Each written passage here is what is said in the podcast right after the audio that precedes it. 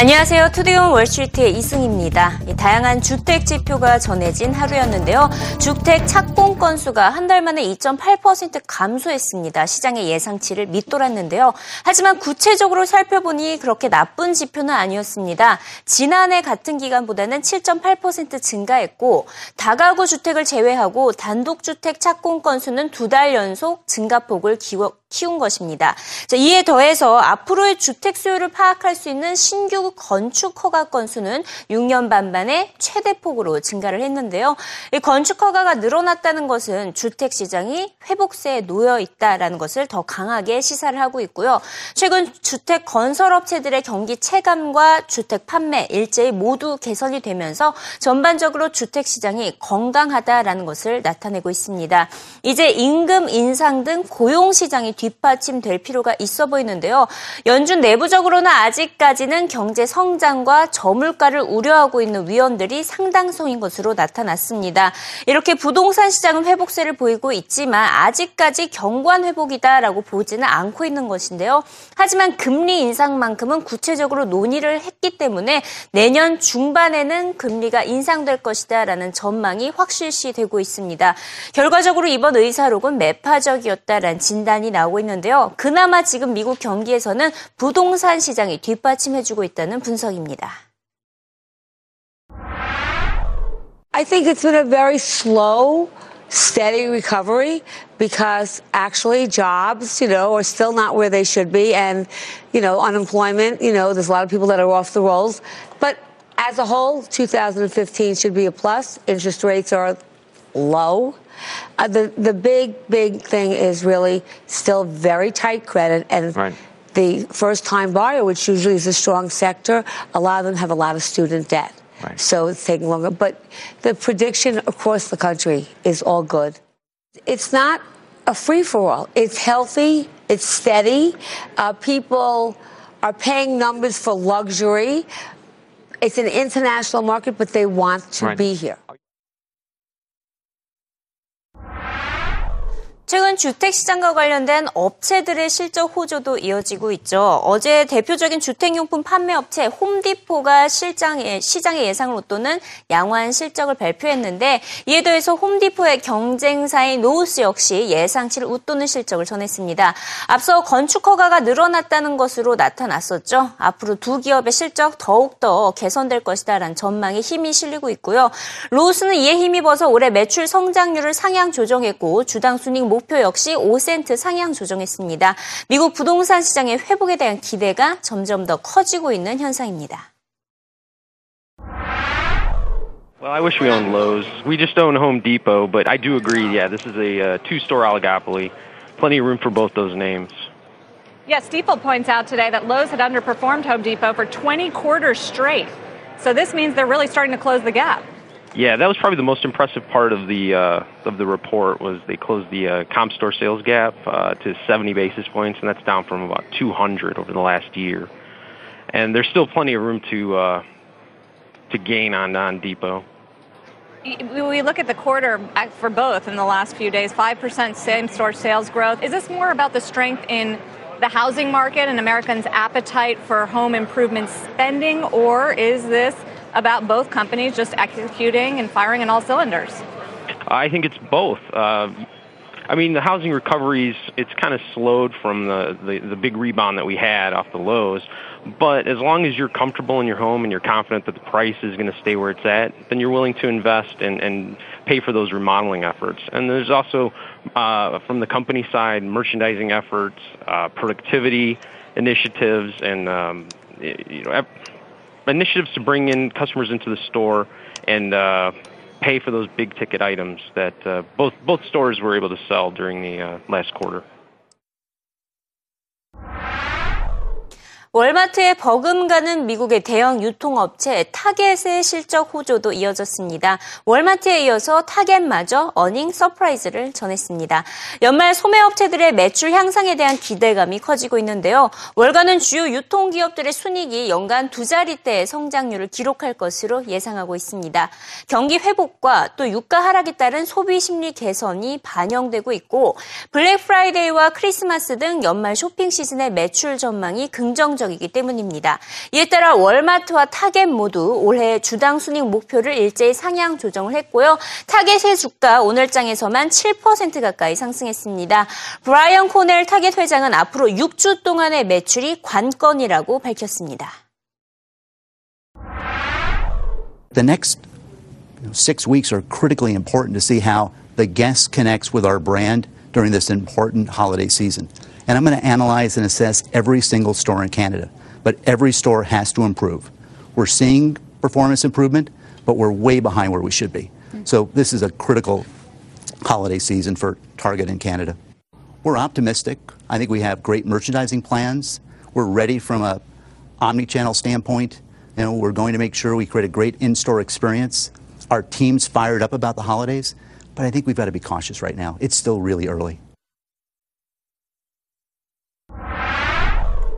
전미 소매업 협회는 블랙 프라이데이부터 크리스마스까지 유통업계 매출이 지난해보다 4.1% 늘어날 것으로 전망했습니다. 이에 대비해서 유통업계들은 채용을 대폭 늘렸는데요. 소매업체들의 모든 고용 건수만 17만 명을 넘어섰습니다. 사상 최고치를 기록했는데요. 임시직이라는 단점이 있지만 10월과 11월 그리고 12월 고용 지표에 모두 긍정적으로 작용할 것으로 보입니다. 연말 고용 건수는 곧 매출의 선행 지표로 전미 소매업 협회의 전망처럼 올해 매출이 지난해보다 증가할 것으로 보입니다. Combined gains hit a record 172,000 jobs in October. Each one of the eight categories saw job gains led by general merchandise stores. That includes department stores, non-store re- re- retailers. Those are uh, internet retailers, along with clothing stores. So I got to thinking, how good are these retailers at predicting how many employees they'll need? In other words, can October holiday hiring tell us how good the whole season will be? Turns out they can. Here's the level of October holiday hiring compared to the National Retail Federation's holiday sales gains over the past dozen years. It shows retailers have a decent track record of predicting the season. Most importantly, it supports the NRF's strong prediction for a 4.1% sales gains this season and suggests that number could be even a little light. Now, to be sure, retailers can adjust if sales don't materialize. They can pare back worker hours and also not bring on more help in November, which is when the bulk of the hiring is done for holidays. But so far, so good. Strong October hiring, a good early indication that retailers expect strong holiday sales. And these guys are not bad forecasters.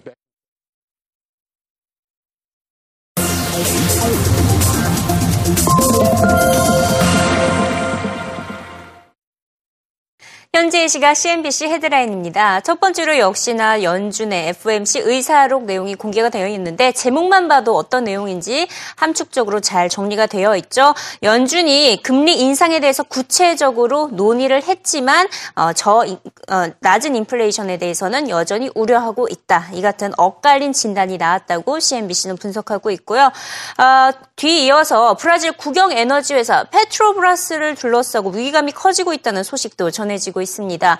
비리 의혹에 쌓이면서 창사 이후에 최대의 위기를 맞았다고 CNBC는 표현했습니다.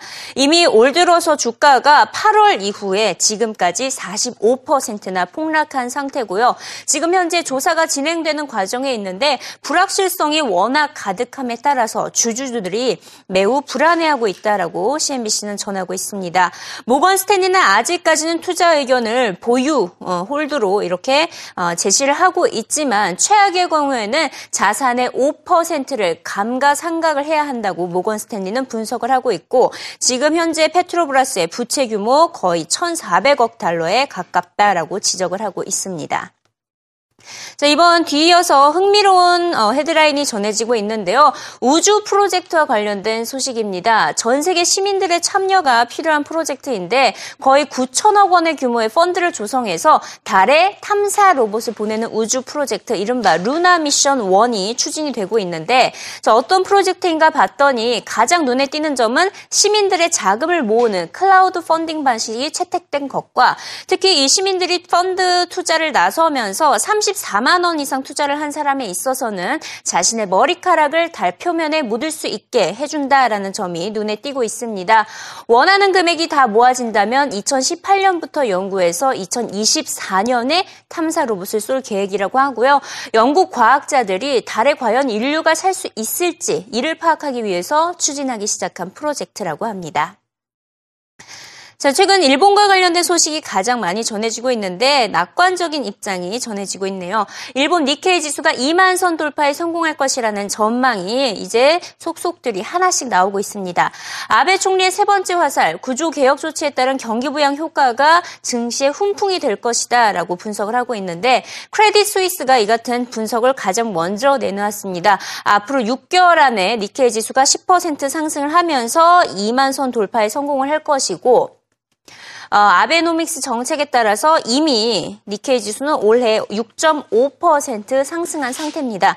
참고로 니케이 지수 최고가를 살펴봤더니 지난 1989년에 38,915포인트를 기록한 바가 있었는데 아, 한동안 여기까지는 못 가겠더라도 내년에 2만 선 돌파는 확실하다라는 전망에 힘이 실리고 있고 캐피털 이코노믹스 역시 엔저 현상이 지속이 되다가 만약에 140엔까지 돌파가 된다면 그때 돼서 니케이 지수는 2만 3천 선을 어, 기록할 것이다라는 분석을 내놓았습니다. 저 CNBC 오늘의 머스트 기사 살펴보도록 하겠습니다. 그리스의 국채 금리가 또다시 치솟고 있다라는 소식인데요. 10년물 국채 금리가 다시 8%대를 넘어섰습니다. 어, 구체적으로 살펴봤더니 8.4%까지 오른 것을 확인할 수가 있고요. 12월 8일 이전까지 구제금융을 조기 졸업을 하려는 움직임을 보이자 이에 대한 불안감이 반영된 것이라고 CNBC는 분석했습니다. 자, 마지막으로 테슬라 관련된 소식인데요. 항상 테슬라에 대해서 낙관적인 입장을 유지했던 모건 스탠리 애덤 조나스 애널리스트가 이번엔 테슬라의 모델 X 판매 전망치를 하향 조정했습니다. 하지만 흥미로운 것은 여전히 목표가 투자 의견은 기존 그대로 유지하고 저가에 매수할 것을 계속 추천을 한 것인데요. 일단 강세론자 조나스가 판매량 수치를 낮춰 잡음에 따라 테슬라의 주가는 4% 가까이 하락했습니다. Every time he puts a note out, Morgan Stanley's institutional sales and trading desk gets orders from people to either buy or sell or do something. The truth is, though, Jonas is one of the first bulls on the street on Tesla. He's been bullish the whole way up and correct, I might add. Um, so when he comes out and makes these little adjustments, they're probably not terribly meaningful, other He than took their earnings down it by generates 50 some trading cents, activity. Yeah, so That, and he also said deliveries were going to go from loves it. 15,000 down to 5,000, which to me seems like a huge cut. that's on and the Model X. His, That's on the Model X. That's not overall. yeah, right. So on that, one- so on that one model, to, that doesn't affect the price target in any way. That I kind of, I, I don't understand. I mean, some are it does. suggesting.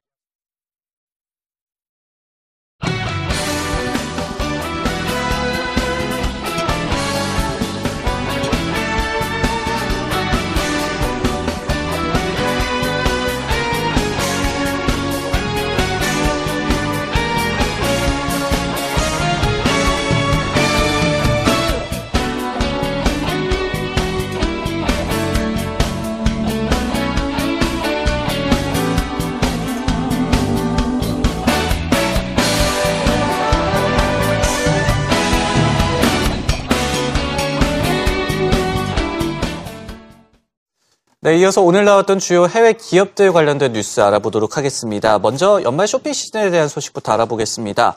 시장 조사 업체 컴스코어가 올해 11월 말에서 12월까지 이어지는 연말 쇼핑 시즌에 온라인 소매 지출이 전년 대비 16%나 늘어난 610억 달러에 달할 것으로 예상을 했습니다.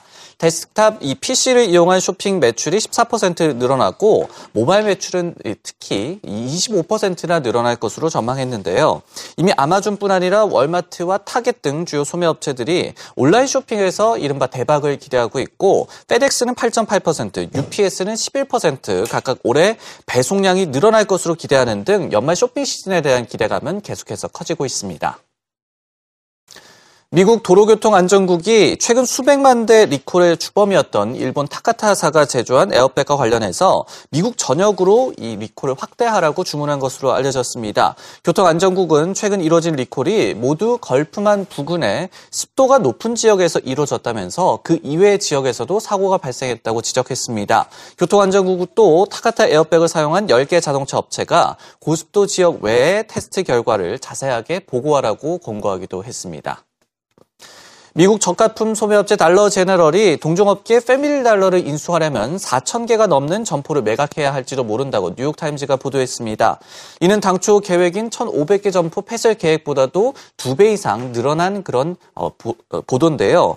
뉴욕타임즈 같은 경우에는 미국 연방거래위원회 FTC로부터 인수 허가를 얻으려면 달러 트리와의 인수 경쟁에서 이길 만한 금액을 이 달러 제너럴이 새로 제시하거나 아니면 이 같은 점포 매각 계획을 이행해야 한다라고 지적 을 하고 있었습니다. 경제 제재국들과의 금융거래 혐의로 이 90억 달러의 벌금을 물었던 프랑스 최대은행 BNP 파리바가 이번에는 내부자 거래 의혹을 받고 있습니다. 주요 외신에 따르면요, 프랑스 당국이 이미 이 혐의를 이 볼모로 BNP 파리바에 대한 예비 조사를 개시한 것으로 알려지고 있는데요.